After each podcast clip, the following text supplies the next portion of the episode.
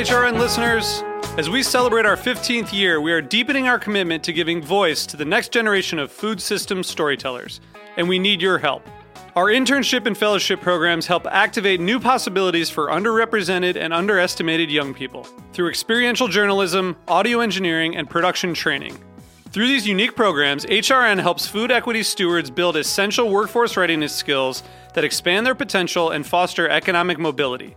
Please consider supporting these critical programs. And with a minimum donation, you can be entered to win a dinner for two at an amazing restaurant in one of eight cities and tickets to a concert at a great venue in one of those cities. We have incredible partners across the country who have donated, as they also share our passion for helping to educate the next generation of food systems storytellers. Check out heritageradionetwork.org slash 15 to donate and enter to win today. That's heritageradionetwork.org slash 15 to donate and enter to win today. And make sure you donate before March 31st. Thank you. This episode is brought to you by Wisetail. Ever wonder how winning brands like Shake Shack, Chopt, and Torchy's Tacos scale their business and train employees, all while delivering an exceptional customer experience? They do it with Wisetail. Learn more at wisetail.com. This week on Meat and Three, we have stories about food in large quantities. From bulk buying groups and reasons for stocking up to creative solutions for handling excess waste. We have someone picking up our corks from the wine bottles and they repurpose them to make buoys for boats and, and, and like shoes and all these different things. Yeah, because of the COVID, uh, everybody like uh, isolate at home. But uh, to see the people face to face is still exciting. So we kind of treat it like a chance to say hello to the people and to the friend. Listen to Meat and Three, HRN's weekly food news roundup, wherever you get your podcast.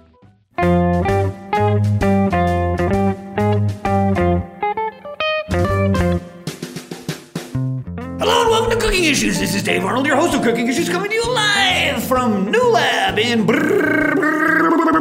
Brooklyn. Just saying that because you know I'm doing it from Brooklyn, so I get to say Brooklyn again. Uh, That's exciting. Yeah, yeah. Nastassia, the Hammer Lopez, uh, with us today. The last time for a long time in uh, Stamford. Yep. Yeah. Yeah. How you doing? Uh, you're gonna you uh, you're going over to the other coast there for uh, you're gonna do the quarantining family potting thing over there, huh? Yeah, it seemed like the right thing to do. It's exciting though, right? Yeah, I'll Get to see a different place. show still, but it'll be Get to see o'clock. people. Get to see people. Can't wait. Yeah. Well, you want to switch to later? No, Yeah. no, no. I mean, I, you know, for those of you that don't know, Nastassia is up at the at the butt crack of dawn anyway. So Right. So doesn't matter what time she goes to bed. Yeah, with different reasons though. Like doesn't matter what time you go to bed, right? You're just like boom, you're up. Yes. Uh, yeah. Uh, we have uh, Matt in his Rhode Island hidey hole. How you doing? Indeed, I'm doing great. Yeah. And uh, John is also at New Lab, but uh, our membership isn't cool enough to let us get two different rooms. So he is uh, in like a main space. And I didn't go hyper loud on my uh, on my intro, and I didn't do the full thing because I don't know how much people can hear me outside of this little box. And the box I'm in is like heavy on reverb, so I feel like a '50s musician. Like I feel like. Um, Oh boy. I feel I'm not gonna do any like '50s style like crooning stuff, but I definitely feel like I don't know, like I'm in Sun Records, like without the heat and without me being cool. That's how I feel in terms of the reverb levels. You know what I mean? It's like definitely Elvis levels of reverb in here. Um, I mean, by the you way, might as well. It's gonna make the rest of the show sound bad, so you might as well do like some nice singing or something at the top to make use of it.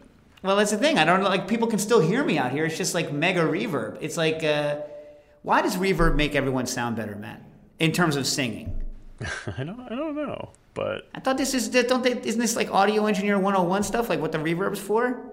Well, like, I, but I, but I don't know why we perceive it. I mean, I think it just softens things, I guess. So like you, I don't know. I don't know why everybody prefers it that way. I don't know. Is it when you mess up the tone, it just kind of averages it, or That what? was kind of what that was my instinct was that yeah, it like helps protect the listener's ears from your bad technique. Is my guess. Yeah, I mean, I, there's only so much of that stuff I can listen to. That that like '50s like heavy, heavy reverb stuff. It's like there's only so much of the stereo tricks from the '70s and '60s that I can tolerate. You know what I mean? When I'm listening in earphones. Uh, Stas, you- that that doesn't bother you, right? The stereo crap doesn't bother you, No, it doesn't. Not at all. even on headphones. Yeah. Like when they're doing that dumb thing where they sit there and they pan back and forth between the, your two ears. You're not like, I don't oh, mind quit that. it. Yeah. Really? Oh yeah. I'm like, quit it, quit it. You know what I mean? Yeah. It's like Glad you found a way to yell, do extra yelling. You gotta get your money's Yeah, worth on that room, you know. it's the same way with uh, like you know, you listen to Mozart and you get all those like too many of those like little trilly things, and you're like, stop. No, I'm the only guy. It's only me. All right. Uh, I saw someone today. My favorite thing for those of you that don't know me, I, I I don't like umbrellas. I'm fine with people using umbrellas, but in New York, the umbrella, the big umbrella out when it's not raining, is like a, a severe hazard to my eyeballs. Stas, you're, you're with me on this, right? Yes. Especially Yeah, yeah. if it's just like sprinkling. Oh yeah, yeah. And also like for those of you that don't know, like we have laws in New York that they have to do facade repairs so that people don't die from bricks falling and whatnot. And so like at any one time there's so much scaffolding up at New York in New York because the old buildings you have to put scaffolding up to protect the people on the ground while they're doing all of this work on the facades that they need to do that's mandated by law. And the, the end result is there's just a lot of scaffolding around New York. And people walking under the scaffolding with umbrellas, man, man, that pissed me off. What about you, Stas? Yes. Bad. Yeah. Really bad. So it was raining today in New York, and I'm assuming also in Stamford. Um, Yes. but it what like it kind of stopped raining and you're in that point where it's not really raining and all those idiots still have their umbrellas up right i don't know whether Nas- nastasi probably knows where i'm going so i'm sitting here and i had to drive here because i had to bring a bunch of stuff to new lab for the new Searzall project that we're working on which stas will tell me exactly what i'm allowed to say and what i'm not and I walked in, I was driving in, I was in traffic, and I saw a big gust of wind and three people at the same time, umbrellas inside out. And I was like, yeah, yeah. I love seeing someone's umbrella get turned inside out, don't you? I don't think I experience it the same way you do. You Not don't? the same way. Not No. the same way. I wish I did. It sounds great. Well, it's like, uh, look, listen, I don't want people to think that I'm happy that other people are unhappy. It's just like, you know, when you see somebody, I don't know, and they're doing something that you know that if you were walking next to them, you would get poked in the eye or they would drip some crap on your head, even though you just have a hood on, so you're not taking up any more physical space Yeah. on these New York City sidewalks, then you absolutely have to take. And you're, excuse me, oh sorry, and they're sitting there with this giant umbrella, and when a big gust of wind comes, it goes pow and knocks it inside out. You're like, all right, no, Yeah, no, it makes sense. In the context of New York City, where umbrellas like should just be illegal because they're too dangerous, it makes sense. Yeah, it's the thing. It's like uh, like the, look. I'll say this also about New York City. So like. Um, Biking in New York City during the Corona time has been relatively joyous. Now, I don't have, you know, my real bike, so I am riding city bikes, which are, you know, kind of a nightmare. But like the people who are in New York have been by and large like New Yorkers or people who are used to driving in New York. And the bike traffic has actually been lower than it is normally. So biking has been relatively stress free. And now it is true, and I've mentioned this, uh, you know, part of biking in New York is to get some of your frustration out because you have to kind of be on point all the time because people are trying to kill you and you have to worry about pedestrians stepping out in front of you and blah blah blah. But I like I'm getting a little remember last week I couldn't figure out anything good to do in New York? Yes. Yeah. Well, I still haven't. Don't worry about that. But but my point is that um, my point is that I feel that more people are coming back into New York because we have a lot more amateurs on the street than we used to. Because the like, uh, on, like a couple of days ago, I was out on the bike and I haven't been almost killed by a car for like months. Right. And two times in one ride, I had people like zooming around, taking the left and trying to kill me. You know what I'm talking about? Yeah, and uh, part of it is because the um, part of it is because now that we have all of the street dining, it's still kind of ad hoc, and so people are double parking in the place where the left turn lanes are supposed to be, and so then people are just zipping around the left turn and driving through a bike lane and, and trying to kill you. But uh, anyway, so that's my sign that New York is uh, New York is coming back. That I almost got. I'm, I'm much more likely to get killed on my bicycle now. So that's it's good news, right? Things are looking up. Yeah, things are looking up. You know. Uh, all right. So uh, let me get to uh, the questions. Um, so we're working on a lot of new stuff for you guys. When I say a lot of student new stuff, like two two and a half new things in terms of Booker and Dax. And so uh, John and I were sitting here. We had to take our machine shop course. So we're a little bit, you know, right, John? We're a little bit behind in terms of getting ready for the show because we were uh, learning how to program the local CNC machine, uh, which was it was fun. John, did you have a good time doing that? Yeah, definitely need more practice with it, but excited to be able to use that machine.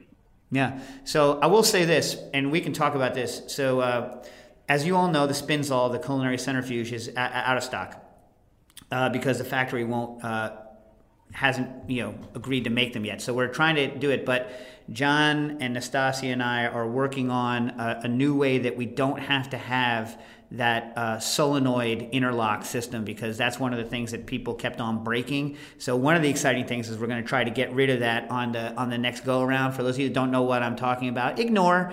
And also, uh, if you've had a problem with a Spinzall where the lights flash because it goes into imbalance mode, uh, we're fixing that too. So if this doesn't mean anything to you, eh, ignore it, right, John? Yeah, and if your bearing breaks in your lid, hopefully we'll make it replaceable. Yeah, yeah, yeah. We're gonna try to we're trying to fix all of the stuff that like could have gone wrong in a generation one unit. Now that we've had this big pause where the factory basically forgot how to make them and they're learning from scratch, we're trying to use that to our advantage to try to change some of the things that we didn't uh, we didn't enjoy. Now, one of the vagaries of building things is that. Uh, you know, there's things that they won't change. Like the t- the way that this works is, is that when you say you're going to make something at a factory, they do a, uh, what's called make a tool for injection molding, and it's a big hunk of, I believe, aluminum for us, big hunk of it, and that's all machined out. So, like to change something in the tooling, if you need to do something minor, it's not a problem. But if you need to actually throw away that that big tool and make a new one, that's a complete nightmare, right, Stas? Huge nightmare. Yes. Huge, night, huge. You would not believe what kind of a nightmare that is. Uh, we're not allowed to talk about the other stuff, right, Stas? No. All right. Soon, though. Yep. We might have something to talk about as it gets closer to the Thanksgiving time. We'll know in like a week or two, right? Mm-hmm. Yeah. All right. Uh, and we're, and by the way, John, you don't know this. We haven't mentioned this, but uh, we're gonna make your life a living hell, Oh, swell. right? Right, Stas? Not not like it is now, you know, which is all peachy right Well, it, no, but we're adding another layer. We add another layer. It's another layer of hell. It's like remember, there's seven circles, and we're nowhere near Judas getting his leg chewed off in, in the pit. You know what I mean? Like we're nowhere near there. Like I would say that right now we're not like at that. You guys read Dante's Inferno ever? A while ago. No. Well, you know how like the first level of hell is not really hell. It's just kind of like where all the Greeks hang out because they, you know, they didn't have bapti- uh, baptism, so Christ couldn't have saved them. But they're not really in hell. They're just kind of chilling in the Elysian Fields era uh, area. You familiar with this? Uh-huh. I would say that John, in terms of Booker and Dax, John isn't quite that high up. He's not like at that kind of like, you know, like he's not chilling with Plato and Socrates up there in the Elysian fields, but he's definitely nowhere near Judas getting his leg chewed off all the time. Nowhere near. So, yeah, you got a good number of pits to descend to, John. That's that's so great. I'm so excited. Yeah. Okay. Yeah. Uh, all right. So uh, I'm a little disappointed in the Cooking Issues crew because Serena wrote in uh, last week on, email and said, "Do I have any recommendations for the Dallas Fort Worth area, uh, uh, area because she's moving there?" And we have not heard anything from you guys. And I'm sure that there is someone who is hearing us who has been to Dallas Fort Worth and gone out to a good uh, bar and or restaurant in Dallas. Does does uh do Chad and Christy still have a bar open in in uh, in in Dallas? They they did. I haven't spoken to them in a while. If their place is still open, anything Chad uh, Chad and Christy do is uh, great. So check that out. But uh, we'll figure it out. Uh, all right. Also, uh, Matt Collins wrote in last week asking about uses for dried camel milk. And uh, I apologize, Matt. I have not come up with any good uses for camel milk, but I did go to a website that was pushing uh, camel milk. They didn't have any compelling reasons why you should want camel milk. They're like, it's milk and it's from a camel. What more do you want to know? And I'm like, well, they're like, it tastes like milk, but like from a camel. I'm like, well, that's not really helpful. I've had camel milk cheese.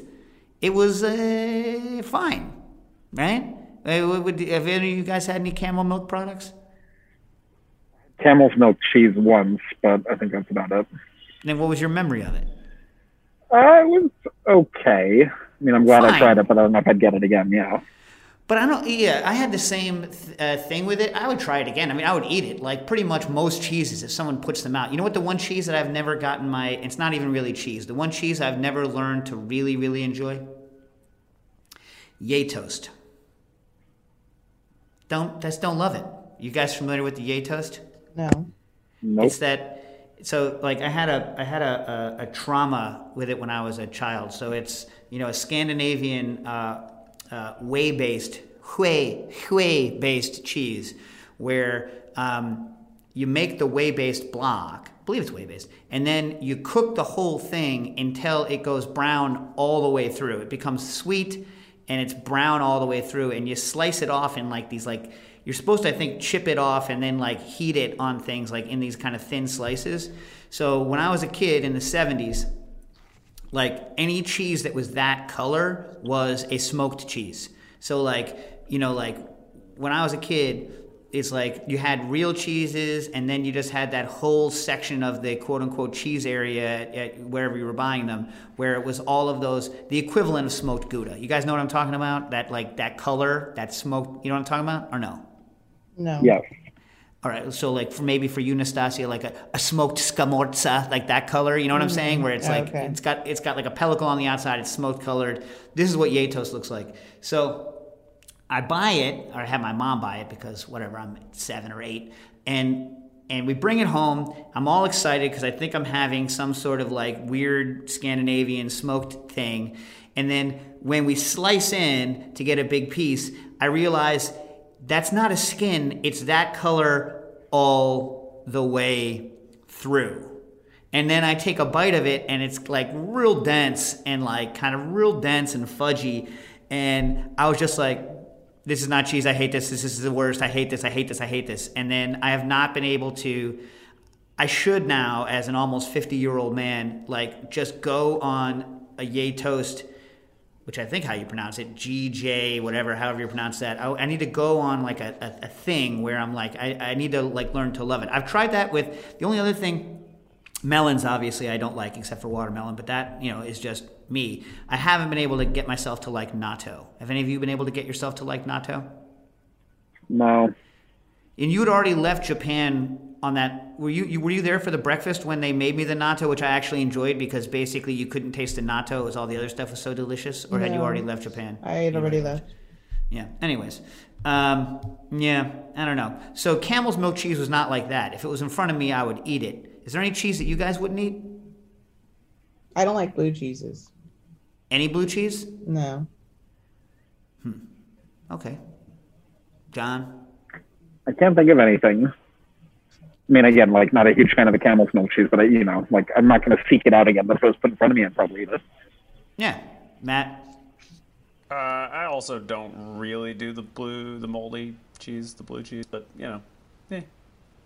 And that's any of those it. blue cheeses. Uh, I mean, I'll try them, but I just I don't actually like go for it. Also, Chef Joanna, what is she saying in the chat? Something about live maggot cheese. Where'd that window go? Uh, Oh, I've that never one had in that. Maru. I've never had that, but uh, my my the only person I know who has actually had it is, dead. Is my stepfather's, you know, father. You know, um, That And you, he- you made that you made it sound like those things were connected. And no, no, no, no, no. They're not connected. But I'll never forget, like you know, when he, so you know, when he went back to, uh, he went to tour Italy uh, sometime in the '80s because he had actually never been there, which is strange. He went back to the town where his family was from and all this other stuff. You know, where his dad was born. And uh, and someone there broke open uh, the big cheese and there was the maggots and he was like yeah and they just took the bread and they were like pop pop pop pop pop pop pop and they, they picked it all up and they and they ate it. And he would t- he would say that like constantly. And so like it always stuck in my head even as a kid that there was this thing that existed but I've never I've never had it. I mean I would find it difficult to enjoy it. I mean I would have to try it but I would find it difficult to enjoy it. Um, what about you guys I think I could do it. I don't know. I've had a bunch I of don't other. know if I could do it. some money you would make have yourself to be enjoy it? on the line I for mean, me like to do this. I don't know. Like the other one that's weird is there is a there's a cheese that comes from right near the um, Austrian uh, Italian border. Uh, where they take that's uh, uh, something similar to quark, which is a soft cheese, and then they just incubate it with cheese mites, and then it isn't like a mimolette where there's like a hefty mite layer. It's mites all the way through. It's just mites cheese mites only, only cheese mites. Uh, I forget the name of it, uh, but uh, I would eat that before I would. I, I would take a big old bite of cheese mite cheese because I eat cheese mites constantly. You know what I mean? Like, I like cheese mite doesn't bother me, but it's like uh, I would probably i- i- like in in order I would do the cheese mite cheese way before I would, you know, with gusto pound a you know a whole bunch of the maggoty cheese. You know what I mean? Yeah. Yeah, yeah. Also, hmm. I missed I missed what this was in response to, but 91 Alex is in the chat saying Norwegian here. You are definitely not supposed to heat brunost. Or How, but that's how you pronounce it. I have no idea how to. What are you supposed to do with it? Ask him what the hell you're supposed to do with it. How do I learn how to like this stuff? Help me out. Alex, what, are, what, are we, what are we supposed to do with this? All right, so we'll wait for him to get back, and so then I will. Uh, the reason I was going, the reason this was a good segue from uh, Chef Joanna with the mite, with the uh, maggot cheese, is on the blue cheese. I know Nastassia hates conceptually. I won't even say the S word. Mold, mold in general, right? Is is it part of that, or is it the taste, or both? It's the taste. It's more the taste. Yeah. Same. All right, right. Yeah, all right. Yeah, because you don't mind, you don't mind like a, a, a- a moldy layer on the outside of your salumi, right, Stas? Right. Yeah, yeah. All right, all right. Uh, all right, cool. And I can't ask Matt that because uh, he doesn't eat salumi. I do not. Yeah. Although, when when did it become that we as a group of people here would use the word salumi instead of what I grew up with was cold cuts? You gonna get a cold cut platter? Yeah, I'm gonna get a cold cut platter. You know what I'm saying? Anyway. Uh, Okay, wait. We got two. We got two uh, people from Scandinavian countries weighing in here. all right, Uh, give it to me. In Sweden, we use brunost slash mesost as a spread on sandwiches, and then 91 Alex comes back with. Uh, I'm I'm so sorry about all this pronunciation. Uh, guy, gay toast, guy toast just means goat cheese. Brunost, brown cheese is what it's called. I don't like it myself, but people he, just put it on their bread with butter and often some sort of jelly like strawberry or raspberry. Yeah, it's just not for me. That's also like, are, are you guys cream cheese and jelly people? No. Mm, yeah, it's okay. Yeah, I mean, I can eat it. I can eat it, but I'm never like, you know what I really want to do? I want to get a bagel and cream cheese and some jelly. That's like I also don't eat cinnamon raisin bagels. I mean, I will eat a cinnamon raisin bagel. I'm not saying that I find it repellent, but but you know, like it, I I have not had a cinnamon raisin bagel in probably 20 years. You guys, are you sweet bagel? My wife people? gets like egg and cheese sandwiches on cinnamon raisin bagel, and I just think that's scandalous. That's perverse. Yeah, That's right? perverse. Uh, If I had known it before we got married, I mean, It would have been a that's a that's over. Yeah. No. Egg and cheese on cinnamon raisin, huh? Hey, look, to each their own. The one thing I'm learning is is that you know there's a in, in life there's a lot of different opinions out there. What do you think about uh, cinnamon raisin egg and cheese, Stas?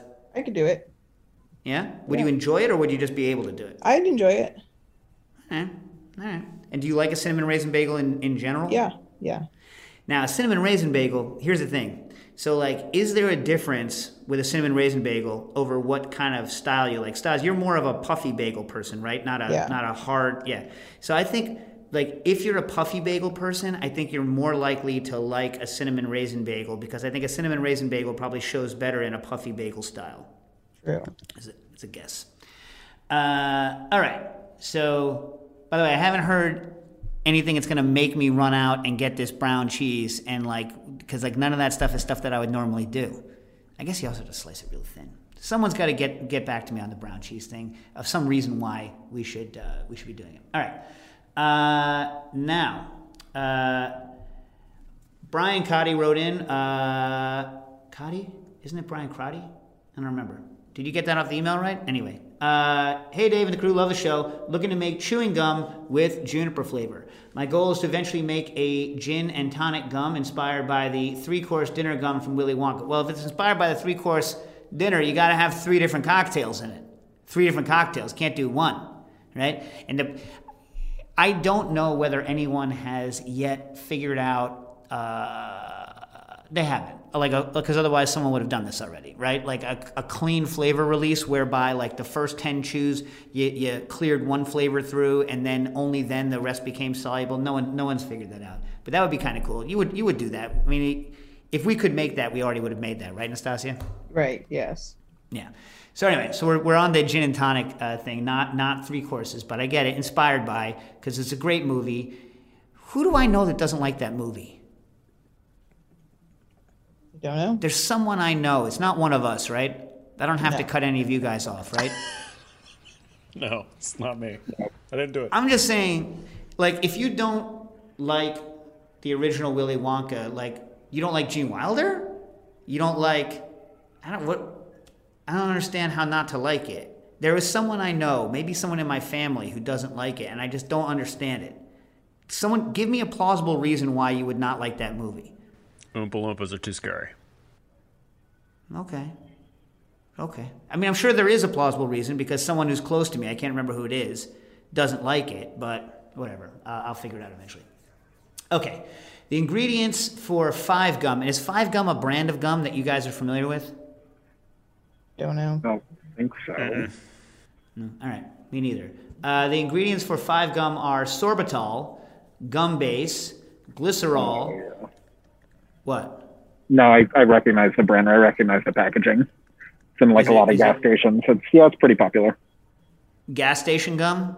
Yeah. Is that is that is that uh, is that uh, John's uh, subtle put down? Gas station gum. No, You I know mean, who where you buy gum? I mean, I don't know, the Bodega? bodega. Yeah. Oh, speaking of bodegas, uh, uh, we'll get back to it. Uh, Bodegas are the gas stations of the city. It's a gas station. That's for- true. Oh, dude, I don't agree because you have a personal relationship with your bodega. You don't have a personal relationship, I don't think, with your gas station unless you're unless it's freaking Gomer Pyle and it's like freaking Andy Griffiths, but who lives like that? I mean, when I when I used to live in a gas station, it's like I mean, sorry, when I used to live in a, in the suburbs, it's been so many years since I've lived in the suburbs that I can't even remember what how how to speak about it. But it's like you, you go to the gas station. I self serve anyway because I'm cheap and I don't live in New Jersey. And uh, because also I don't want to deal with humans. Do you want to deal with a human being, Nastassia, when you're getting your gas? Uh, pumping it? No. Nah, nah. Why? Because do, do you not trust? Like a little bit of me doesn't want them to like sit there and go shoop shoop shoop shoop at the end. You know what I'm saying? the only time I've ever felt in danger while having gas put in my car was at one of those uh, New Jersey pumps because I like taking me out of the equation. I forgot to turn the engine off, and this guy just starts filling my car up. It's like They don't care. I, I Look, mean, I, the I re- would never do that to myself. It was way less, and they they claim safety is part of the reason for doing this. It's insane. okay, listen. I want someone to call me out on this and tell me, like, you know, Zoolander aside, which has the best gasoline fight like uh, ever in it, and like you know one of the classics of, of movies is the gasoline fight from Zoolander. But I mean, here's the real in the real life, right? You pull up to your to the gas pump, right? And there's a gas pump right on the other side of you, and there's a gas pump right behind you, right? And you're sitting there pumping gas, and person drives up right behind you and sticks their motor right in your butt while you're pumping gas and you don't blow up. Am I right? I mean, there's other people with running motors everywhere. Mm-hmm. So it's like, you know, and not only that, but like they let you, which is crazy, like pump gas into a bucket. You know, you could take your the thing, stick it into a bucket, and pump gas into it, right? So it's like I get like not smoking when you're doing that because have you ever you ever lit a gas fire, Matt? No. okay when you're lighting a gas fire like and they all the time in the movies i think they get thi- this wrong. Like they dump gas all over somebody or something and then they sit there talking about how they're going to light that person on fire or thing on fire for a long time. There's conversations and like you know and then you know you see the person throw the match and it's like no and then they try to put out the match right before it hits the person. Yeah, yeah, no. Here's what gas does gas vaporizes and makes a giant explosive cloud around whatever it's poured on. So if you dump gas on the ground or on your enemy or whatever and sit around like shooting the breeze for a while before you decide to light a match, you're going to get a big old fireball like of uh, fire in, in you know in your face, right? So it's like open containers of gas or like big spills of gas on the ground are like soup dupe dangerous. You know what I'm saying? But at a gas station, like, have you ever seen that happen? No. On movies. No. Well, in Zoolander, and again, it was amazing. it was amazing. Um, and you should not smoke near, uh, obviously, near a gas station. But uh, how do we get on to gas station? Oh, we're talking about knowing your gas station uh, person. Anyway, I feel like you don't know them like you know your bodega. That's all. Anyway, and the only person I know, uh, so like I, I know that there are whole cultures in the United States and elsewhere where it's like your gas station also has like the good barbecue or the good whatever, but it's like up here where you know in the Northeast, if you come from one of those places where a gas station maybe is known for having good food, not here. Okay, like up here in the Northeast, the gas station doesn't have good food. So, like one of the things that we used to like to make fun of, uh, you know, Peter Kim about, you know, uh, you know, director emeritus uh, of the uh, Museum of Food and Drink, and you know, friend of ours, friend of the show, was that he would go into a gas station and buy a moldy egg salad sandwich. Who buys an egg salad sandwich at a at a, at a, at a gas station? Notices it's moldy and eats it anyway. Remember that, Stas? That's not true. He took the mold off and then put it in the tray that it came in. And then he ate the sandwich. And then he looked down, saw there's still a piece. He ate that and he was like, oh crap, I ate the mold. That's how it happened. Yeah, yeah. It's not like he was like, mm. Well, I mean, like, I think it's a pretty aggressive move to buy the egg salad sandwich at a gas station. Yes. First of all, like, it, you know, you know, he claims it was his uh, years in the Peace Corps that makes him immune to any sort of stuff. Although uh, I don't care how much Peace Corps you did, aflatoxin is aflatoxin all day long, and you're like, you know, yeah, he's powered through that sandwich and was and the thing is is that remember he tried to make us feel bad for thinking it was kind of crazy, right? yeah, That was a great trip for you, Nastassia. great. That was the best trip ever because that was the egg salad, that was the bathroom incident, Yep. which we which we won't go through again, and it was also when Peter insulted that whole uh, town. It was incredibly mean to that uh, to that poor student. Anyway, Yep. it was like the it was the that was the best work day of your of your life, maybe. Yes, maybe. This episode is brought to you by Wisetail. Ever wonder how winning brands like Shake Shack, Chopt, and Torchy's Tacos scale their business and train employees, all while delivering an exceptional customer experience? They do it with Wisetail. Wisetail is a state of the art learning management system built to engage and empower your workforce. With a modern user interface and intuitive course authoring capabilities, Wisetail has helped hundreds of businesses achieve their growth goals. Plus, Wisetail has experts on call to help you bring your vision to life with their world class client success team. Come see how Wisetail's award winning training platform can go to work for you. As a special offer, HRN listeners are eligible for their first month free. Learn more at wisetail.com slash HRN. That's wisetail.com slash HRN. W I S E T A I L dot com slash HRN. Terms and conditions apply. Visit their website for more details.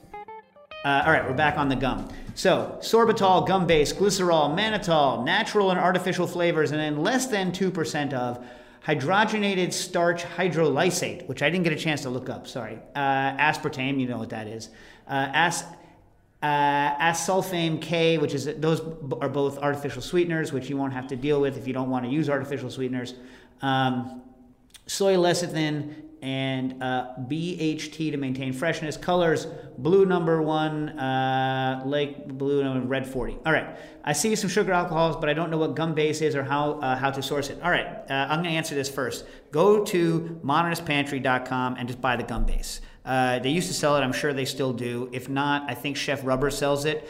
In the old days, um, it used to be natural, so it's from chicle. So the, the the plant chicle, which is also makes a fruit, which is I think one of the sapodillas, but I'm not sure, or sapotes, one of those things, is a chicle tree. You score it, the resin comes out, uh, and they make original chicle was from that. And from chi- the word chicle comes chiclet. And so, uh, you know, you know, chiclets. Which do you guys use chiclets as a gum, or, or is that just a childhood thing? Childhood thing for me. Yeah. What'd you say? Childhood. Childhood. All right. Uh, it's kind of an unfortunate shape, right? I mean, it's like it's never enough. Like you can't just eat one. Like one chiclet isn't enough to like freshen you or do anything. It's like you kind of like I- I'm a bigger fan of the strip shape of gum. You guys? Yeah. Yeah. No. Uh, so, anyways, so the original person, who I believe was from around here somewhere, is like some sort of. I'm getting a kind of a Brooklyn mental vibe out of this person, but I can't say for certain because I didn't look up the history before I came on the show. So it was one of those situations where literally, dude had a huge vat of this. Uh, this chicle like latex resin that he not latex but you know resin stuff chicle that he had and he's like what the hell am I going to do with this? One of those kind of situations. And he added flavor to it and sugar and was like, oh, now people could chew on this. And there's a long, long history of people chewing on tree exudates. For instance, uh, the sweet gum, Liquidambar styraciflua, makes a something you can chew on. You can chew on uh, Chios mastica, which is the you know the resin uh, gum mastic uh, resin. You can chew on that. And because that stuff, because the resin is not water soluble, whatever flavors in it that is water soluble will get slowly released into your mouth, and then the resin you just keep chewing on it until you get sick of it or until you get a headache. Is there anything worse than not being able to spit out gum because of where you are, and then you get that headache from over chewing? You guys know what I'm talking about? No. No. Never gotten a As soon as the flavor is, Chewing gum.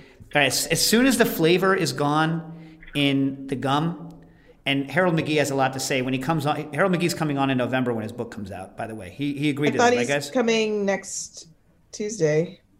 Oh, is he? Yeah. I mean, I'm, I'm happy to have him on it. whenever. I thought I thought he was going to wait until the book came out, but No, I think whatever. I mean, I'm happy to have him on anyway. But we could talk to him. So one of his favorite stories is that there was a guy who uh, was a kid during World War II and noticed that and, and gum was constantly running out. So what he noticed was, you know, because it was this, they didn't have it, is that if you took the gum and you chewed it until the flavor was gone, and then you added a little bit of sugar to the gum, the flavor, the mint flavor, would come back. And it's all about the way your mind integrates flavors that are already there. So like once the sweetness is gone and you've already had the mint flavor in your mouth for a while, assuming it's mint gum, you you can no longer perceive the mint even though it's there. And if you hit it with a little bit of sugar, your mind reintegrates the mint and the mint pops up, which is one of you know it's it's one of the stories that. Um, you know, Harold always liked to used to tell it at the classes when we would teach them. Anyway, anywho, ha. So, uh, so now the gum base that you buy now is not typically from Chicle. It's synthetic, and I don't know what they make it out of, but everyone buys the same one.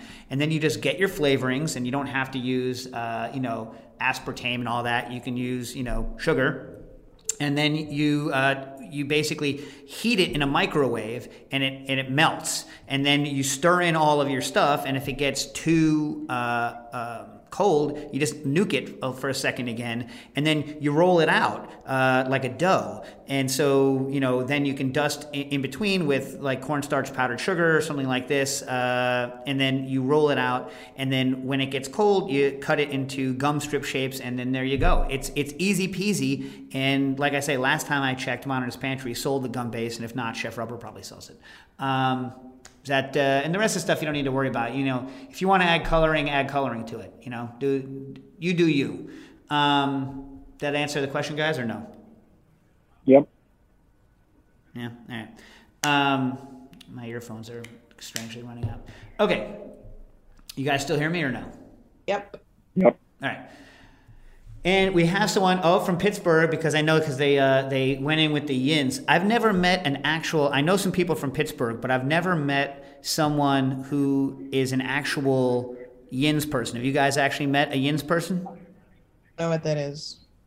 So like you know how like in like some parts in New York, New Jersey, Staten Island, whatever, you use you use guys. Oh, okay, yeah. Pittsburgh Yins. Oh. It's like a thing, and so like if you're from there, you know. Uh, but if you don't, you know, if you don't, you, do you know what? Uh, anyway, whatever. I'm not going to get into it.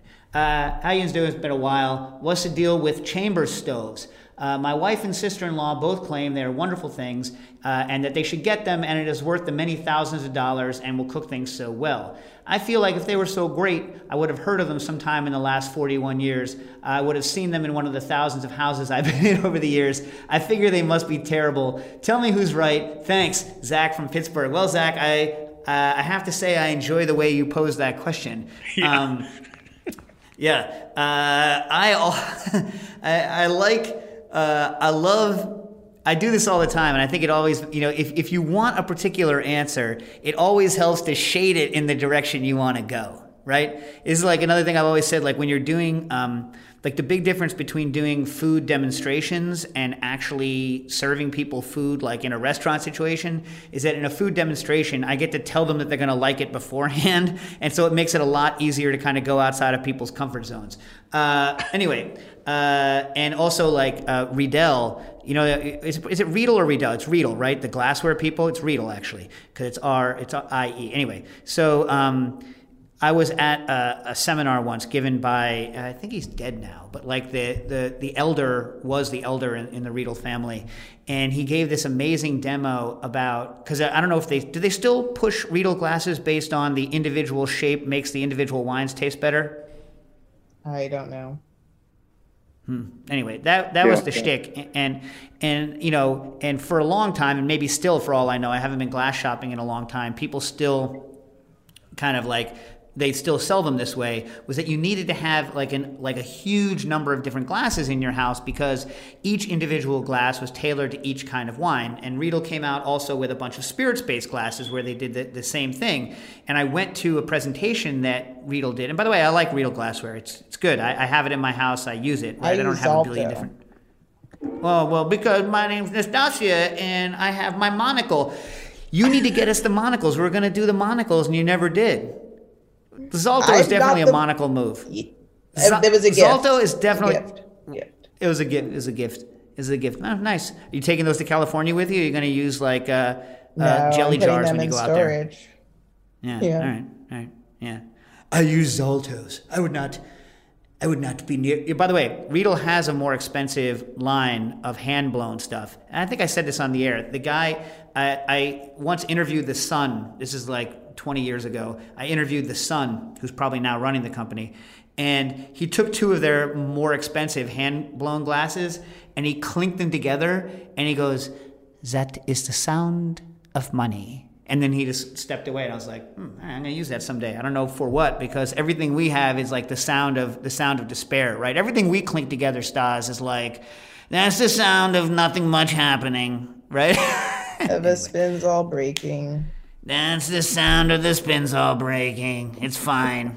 Um, anyways, so where was I on this? Oh, so yeah, so the, the, the elder stoves. Riedel, like the, Oh, the elder no. Riedel had this had this thing where he would walk you through the different glasses. So there was all these glasses there that you know he had, and he would walk you through tasting it, and like at the end, you literally believed you could only drink bourbon out of the bourbon glass, and you could only drink Scotch whiskey out of the Scotch whiskey glass, and that if you did anything else, you would be insulting the spirit. You know what I mean? He was a genius at getting you to go where. So I have no idea whether or not anything he's saying was actually true, just because he was so good at getting people to know what was going to happen. Now back to the chamber uh, stove.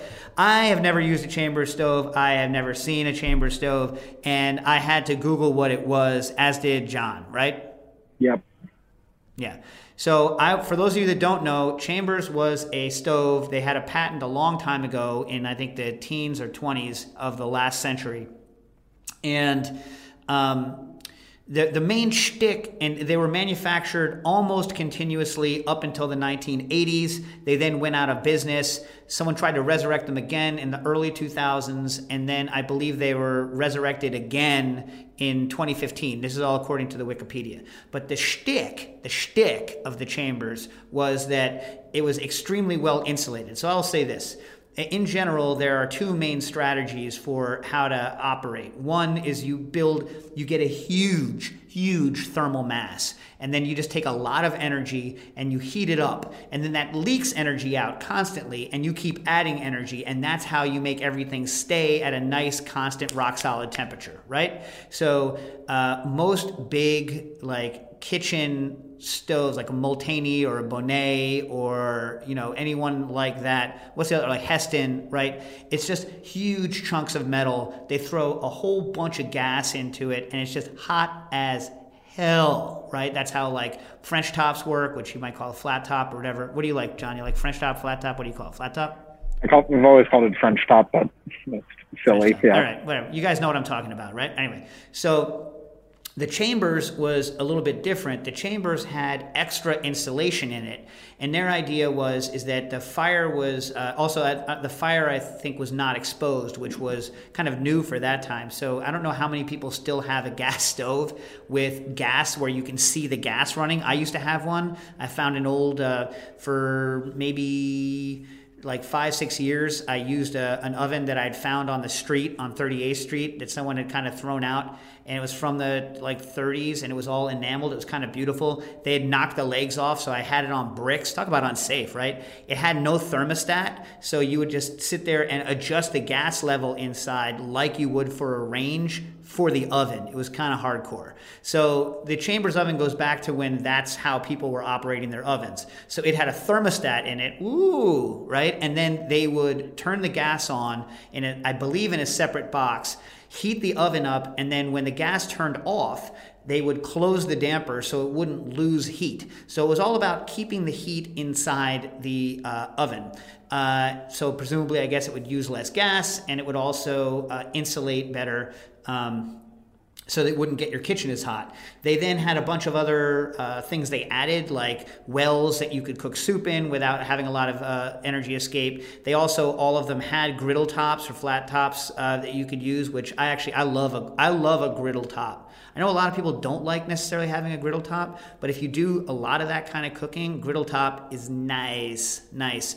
Um, anyway, and they had a lot of kind of cool features that made them kind of cool. And I think they became cool again recently because I think Rachael Ray, it said on the Wikipedia, like uses one and loves it. So I don't really know why you would want one now as opposed to a thoroughly modern unit. But um, people seem to like them. They, they look nice. I've never used one. Is that a decent answer? Is that okay? Digital audio tapes in the chat and said, I used a chamber stove for a bit. The extra insulation helped with making pizza. Oh, because you could get it hotter? I, that, I believe that was the implication. So what I used to do there is just bypass the thermostat. And if you like, don't do this. Please don't do this. but uh, you bypass your thermostat and turn it back into a straight pipe oven machine again. And the problem with this is, is that it's easy to go overboard. So, like, I got in big trouble because I scorched one of my cabinets because, uh, I mean, nothing's going to happen to the oven. The oven's going to get up to, you know, 800 degrees, no problem. But um, again, I don't know how high one of these chambers can can go. But that's a, it's a good point. That I don't know though. Like if you're gonna do just that though, maybe, maybe like I would I would get a normal oven and then spend the extra several thousands of dollars on getting like you know a pizza oven that you could have in addition. You know what I mean? Mm-hmm. Just saying. The other thing is is that I, the chambers like most newer ovens. What's if you are going to get a new oven anytime in the next like 10 15 years like it's better have like you know um, like a super convection. Look, I hate the term air fry. I know I've said this before. I hate air fry, but the actual function where they have a much faster convection is great, right? And if also like a steam injection, if, like anything that's going to allow you to do steam injection or to have anything that approaches like an impingement oven or a fast air convection, like that's the future for sure. You know what I mean? Whether quartz is the future, I don't know, but like that's definitely the future uh, for sure. And also, I think more and more people are going to kind of have their big oven that they use for standard stuff, and then they're going to get the whatever the current equivalent of like you know a Breville Smart is, because it just they're not that big. They don't heat up your kitchen that much, and because they're small, it's kind of easier for them to get up to those like temperatures quickly and kind of stay there. So they take a lot less energy and a lot more efficient. I have to be honest. I do I do 80 to 90 uh, well in the summer 100% but like even the rest of the time most of the time i don't crank up the big oven unless i'm doing sheets of cookies or something big like a like a turkey. I mean i'm mainly using a small a smaller thing like a, like the breville smart air but it's big it's big for a toaster oven but it's relatively small. Um, when you had both those of you that have both what do, what do you use more often to, uh, toaster oven. Toaster oven? Yeah. yeah. I remember a time when the toaster oven was like kind of like a novelty. People didn't really care about the the toaster oven. It wasn't seen as like a legitimate like cooking implement. It was just there for reheating and for toasting. And I think over the past ten years, it's really kind of come in, into into its own. You know what I mean? Um, remember that guy who wanted to uh, turn his regular toaster sideways and and put the pizza in it? Yep. I wonder what happened with that. I need to hear back from them on whether their pizza was any good. You know what I mean? Uh, Stas, do you like a regular toaster or do you like a toaster oven when you have them? Uh, I've never owned a toaster oven. I like toasters. You like toasters? Yeah. What what style of toaster do you are you like? Do you like a fancy toaster like a Dualit or like any old toaster like a Hamilton Beach? What's your toaster feeling? No, we just had like an old one at home, like a like an old old one. So I don't really know. I haven't had one since home. How much do you hate when like someone puts something in the toaster and it sticks into the thing and then you can't get it out and it touches the element and then it, you get, you see that one wisp of smoke and you know you're hosed. You know you're ruined at that point because you know you're not going to get it out in time and then you're trying to gouge the thing out while my mom while would like use smoking. a fork and I was so scared. You should have been scared. We had this conversation, I believe, when we were talking about the person reheating the pizza. Yeah, eh, that, oh. that thing's electrically live. It's like the pizza person Operation. did not try it. Why you ask a question if you're not going to try it? Because they want to have their want you to name read on the pizza. air. They want to have their Get name read on the Listen, air. by next week, I want you to put a piece. Why am I saying this? Don't put the pizza in the toaster, Dave. Shut up. Yeah, shut up. I feel like you All were right, trying pretty hard to uh, have him not do this. Yeah, yeah. So Yeah. I know, I know, I he know. listened. I the reason he didn't do it is because he listened to the Oh, show. hell, oh. I'm such a moron. I'm such a moron. I can't help it. I'm sorry. Uh, Peter Ross writes in, and John, you're going to have to answer this question. Uh, hi there. I've read that using low ABV, that's alcohol by volume, low ABV spirits in a spinzall is bad news. Is that true? Um I never heard that. You heard that, uh, John? I have not heard that either. What would be the reason? I don't know. Maybe high ABV spirits? Can you do? Okay. So super high ABV spirits. The problem is going back to the gas fire portion of the show, is that um, it becomes a it becomes an issue if you're doing very high alcohol spirits that you're creating an alcohol vapor cloud which can be dangerous especially if you're a smoker. So i.e if you're using it in europe. Just kidding europe.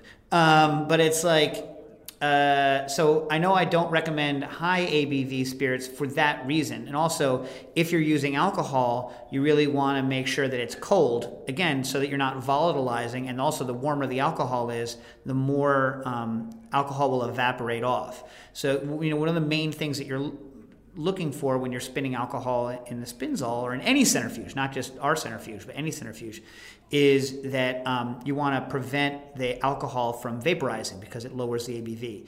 Now, one of the problems you might have for certain techniques in the spinzall is that um, when you're, let's say you're doing something like a banana justino, where you, you're blending a liquor and a banana, or anything really, and you're spinning out the solids, because there's liquid in the banana, you're lowering the proof of the alcohol right? And so what you're doing is you're lowering the stability. So maybe what people are saying when, about centrifuging low alcohol products is that um, the alcohol level becomes even lower when you add whatever you're adding to it, and therefore it's no longer stable. And that's 100% valid, but you got to remember we we centrifuge 0% alcohol stuff constantly and it works great. So it's not going to affect the outcome, but it maybe affect the stability. You think maybe that's what they're talking about? Uh, yeah, hopefully. If not, Peter, email us back or, you know, DM us on Instagram again and we can clarify. Yeah, yeah. All right. Now, uh, Young Cognac wrote in and I have to say, from here on out, I have not actually read the whole question. So we're just going to go blind. This is whatever knowledge I have. Remember when uh, we had Matt from Kitchen Arts and Letters on, and I just threw random questions at him and he knew the answer? That was pretty impressive, I thought. Mm-hmm. I, I, thought it was impressive. So we'll see whether I can do that to uh, this question or whether or not I get. Also, you got to use stumped. the two minute rule here because uh, we got we got to go pretty soon. It's already one right. something, right? Yeah, but we started late. All right. Uh, I'm trying hard to milk wash with banana ice cream. Uh, it won't adhere. What do you mean? I'm trying hard to milk wash with a banana ice cream. It won't adhere. What to do? I switch. Do I switch to banana milk? I'm trying to wash this horribly hot rum. I get so close, it curdles beautifully, and then when I go to strain it, I'm still left with a milky, cloudy result, even with coffee filters, cheesecloth, and a nut milk bag. That's my favorite word. Uh, 50% loss and still far from clear result. And I'm unhappy with it. And it's, uh, you know, you know my Wesley Willis. I'm unhappy with it, and it pissed me off. Um, all right, I would guess. I don't know if it curdles beautifully. Um, one thing you can do is, uh, and you got your timer going, Stas. I thought that worked well. We didn't do it this week. Yeah, that's true. Well, we, we also yeah. didn't get the questions until deep, deep into right. the show, so it's fine. yeah. All right, all right, So, like, uh, a couple of things. One, ice cream is stabilized, right? So one of the problems you might be having is uh, because of the stabilization of it from the locust bean, the guar, carrageenan, gellan, whatever system they're using in the ice cream, uh, that might be causing you problems. So banana milk might be better. Um, the other thing is obviously if the banana has any starch, it's you know it's going to stay hazy no matter what. But what you're saying is you're getting a very low yield. Not just that it's not clear, but you're getting a very low yield. Um, and so your curds probably uh, aren't uh, hard enough. I would maybe add a little more uh, acidity. And the other thing is is that in it, it, I would I know that the, the problem with milk washing in general is that um, after you do it, if you're going to use it in a shake and drink, you need to use it within a week, right? So your shelf life is somewhat limited, not in terms of safety, but in terms of how long it's going to foam. If you're not going to use it to foam, though, you have a long, long time. Then time is your friend. Then I would break it and I would just put it into a tall, round thing, not square, because if you use square, as soon as you pick it up and turn it, it'll kick up stuff. And I would just let it sediment for like two days and then just pour the stuff up off the top this should drastically increase your yield. And if it's not dropping a lot, then I would add wine fining agents to get it to adhere harder and drop more. That's what I would. That's what I would do. Is that a good uh, two minute answer, guys? Great. Yes, you still have right. thirty seconds. Well, I, I, don't have anything else to say now because I already you know. I tried to wrap my head. What? I'm just letting He's, you know. He, he banks that time right. for a future question to be named. This, this is like the this is like the hearings for the uh, for the Supreme Court. Oh, jeez, Louise. Um, oh, by the way, I appreciate this from Alexander. Uh, Alexander uh, Tailguard wrote in, and it's it, I would not have pronounced uh, his name right because it's T E I L. I would have said Tileguard. So thank thankfully wrote in. This is Alexander uh, Tailguard, like the English uh, word tail and then guard. Hope that makes sense. Uh, thanks for your answers last week, and I'm sorry I assumed your hesitation on saying how to make the poker was due to American safety concerns. Uh, I do have a follow up. I hope you can answer. I did receive my cartridge heater. So cartridge heater. So the things that I use to make red hot pokers are a thing called a cartridge heater. They're like kind of round sticks of burning hell, and what they're for in the real life is you. Uh, let's say you're making um, a piece of equipment, and you have you have to have a block of metal be real hot you bore a hole into the block of metal and then you tap in one of these cartridge heaters and this like cartridge heater then heats the whole block of metal that's what they're for um, and you get to McMaster-Carr supply or other places um, okay uh, i have my uh, where is it I have my cartridge heater and it is stainless steel 321. I'm not concerned about it melting into my drink. Yeah, but what you should be concerned about is that the temperatures you're going to be running it, it's going to oxidize like a mother. Like stainless, the ones I use have, uh, I believe, Inconel uh, sheaths on them, and they don't oxidize nearly as much as the stainless will at that at that high temperature. Because stainless steel, for any of you that have a Searzall, right? Um, the, the, one of the reasons the front thing is Kanthal which is a the, the rear one's palladium coated like uh, like uh, 693 super metal which is amazing but the, it's amazing metal. I've been running so many tests recently so this is like right in what i'm thinking about. The front one's Kanthal the reason you can't use stainless there is because at high temperature stainless um, will oxidize and once it oxidizes it basically just vaporizes like a vampire when you stick a when you when you stick a stake through its heart. By the way you guys seen uh, vampires versus the bronx? No. So, Vampires versus the Bronx is uh, centers around this uh, vampires invading the Bronx. And my son Dax was like, it's like Attack the Block in America, but it's not. I mean, obviously, the people who made this have seen Attack the Block, but it's not like Attack the Block. Kid Mero from Desus and Mero is in there, and he's in a, he runs a bodega. This is back to the bodega section of the show, right? And uh, and this goes back to D- my son Dax. Even though we're from the Lower East Side and we're not from like Harlem or anywhere else like this, right? He's become obsessed with the chopped cheese sandwich, which I know we've talked about on the air, which did not exist when I was a kid, right? And even when in the '90s, when I lived like close to West Harlem, right? When I lived in Morningside Heights, right? It wasn't a thing over there. It was still at that point confined to kind of East Harlem, where it was originated at Hajji's uh, Deli, which is where is that, John? Do you remember? Like 109th and second, I think.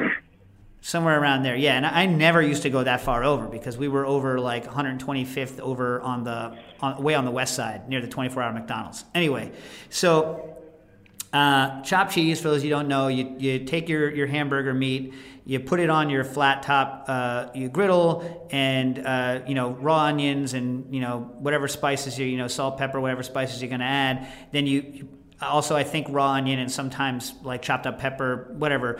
And then you, when you flip it, you put the cheese, it melts it, and then you hash it all, you hack it all together, like cross hatch it all together, and you put it on like you know kind of a bodega like roll, hero roll, you know what I mean? And you eat it. Anyway, my son Dax is now obsessed with these, even though again he's from the Lower East Side.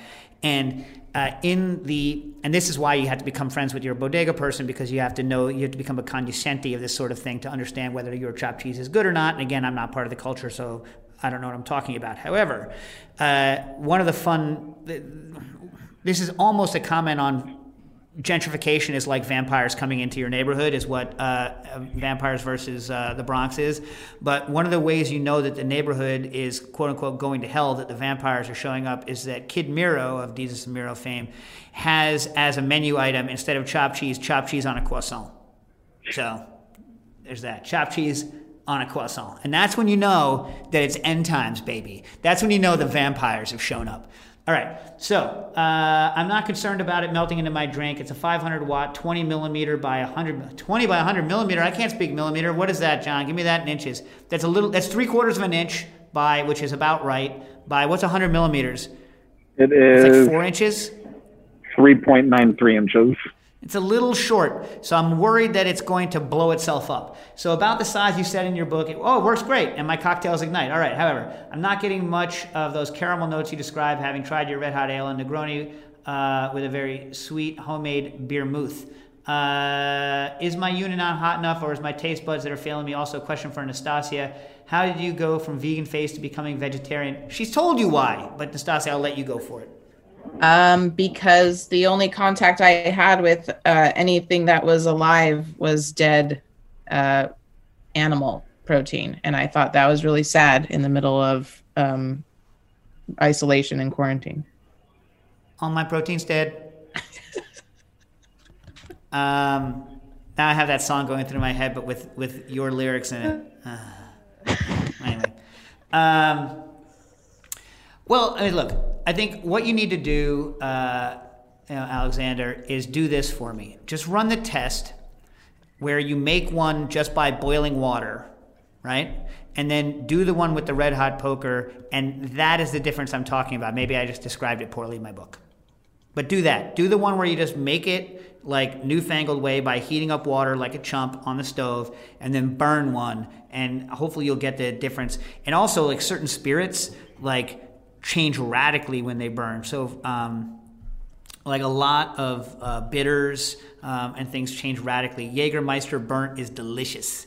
Delicious, which I only learned because Nastassia and I had to do the Jimmy Fallon show back when he was doing the Late Late, whatever that show was called, and um, and he liked Jägermeister, so it happened to be the winter time, so we tried burning, and it turns out it was delicious. By the way, Nastassia, huge fan of, as we know, uh, what's it called?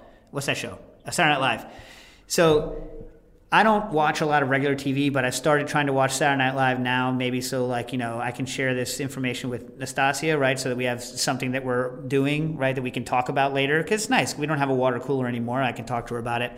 Have you noticed, Nastassia? It's the, so the only kind of local commercials I get are when I watch the Saturday Night Live. Mm-hmm. Have you seen? There's a so New York. For those of you that live elsewhere, you're probably inundated with political ads right now, right? Because it's election season. But in New York, because all of the elections are pretty much baked in, everybody knows in New York City the Democrat is going to win whatever it is. There's no real elections here, right? I mean, it's like it's like so no one bothers spending advertising money on New York City ever. So we don't get political ads. It just doesn't happen, right? Uh, sometimes we'll get ads that, like, we get a lot of ads telling us to donate money to other people's races that are closer, that we where we can't vote, but they want us to donate money. But we get very few ads actually targeted at us in politics, so it's rare. So, but it turns out there's one race in Staten Island, which is a little island. It's the it's the borough that's like off the coast of Manhattan, Staten Island, and it's kind of the Republican enclave of New York City. And so the ads for Congress there are the funniest ads I've ever seen in my life. And the Republican there, because it's in New York City, doesn't have any money. So I've only ever seen the ads from the Democrat. Did you see those ads on Saturday Night Live, Stas? Uh, I get Connecticut ones here. But it's gotta Oh, be shoot. Max Rose. It's gotta be that guy, right? Yeah, it's Max Rose. Yeah, and so yeah. when I first heard him, I couldn't believe he was the Democrat. So there's this guy who's actually in Congress right now. I don't know anything about his policies, anything. He's a he's a a, a vet. I think Iraq, not Afghanistan. I think he's an Iraq war vet. And I I just have to say, like Nastassia, you got to look up. You would love this guy's commercials because he's like. Her- Is, is his opponent Wendy Malinakis or something? something I'm going to call her Wendy Nicole Malinakis. Malliotakis. Nicole Malliotakis. That's it. Nicole Mal- He's like, Nicole Malliotakis is a freaking piece of. Yeah, she's like, he's like, she's like a piece of shit. Like I can't say it. He's like, she's a freaking liar. She's a freaking scumbag. Don't believe anything when uh, Nicole Malliotakis says. He just goes off. He's like, he's like, he's like, when I was getting my ass kicked in Afghan, or where is it? When I was getting my ass kicked in Iraq, you, what was she doing? She was trying to shaft you here in New York. He just goes crazy. I was like, oh my god, this is a real congressperson. I was like, this is the best guy ever. And then he gets all these other people like, what's her name? Malliotakis. Yeah. Yeah, he's like, Malliotakis is a liar. Malliotakis is a liar. Malliotakis is a liar. And like going, I was like, oh my God, this is the best political ad I've ever seen. And it was like so aggro and amazing. And I was like, oh man, I kind of miss local TV. So I know Nastassia loves local radio because she gets to hear, mm-hmm.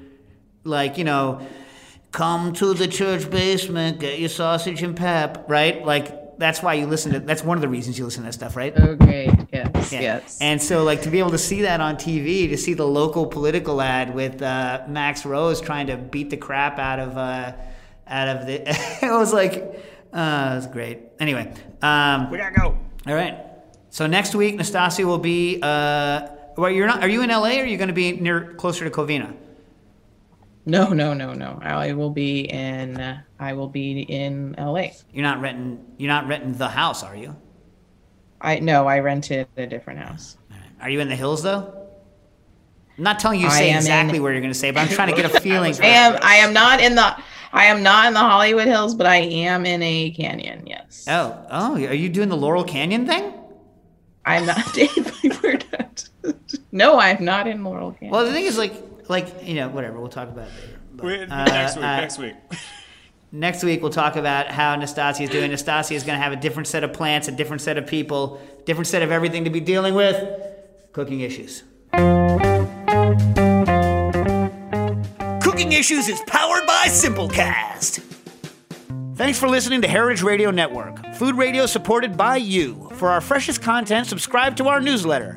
Enter your email at the bottom of our website, heritageradionetwork.org. Connect with us on Instagram and Twitter at heritage underscore radio. You can also find us at facebook.com slash heritage radio network.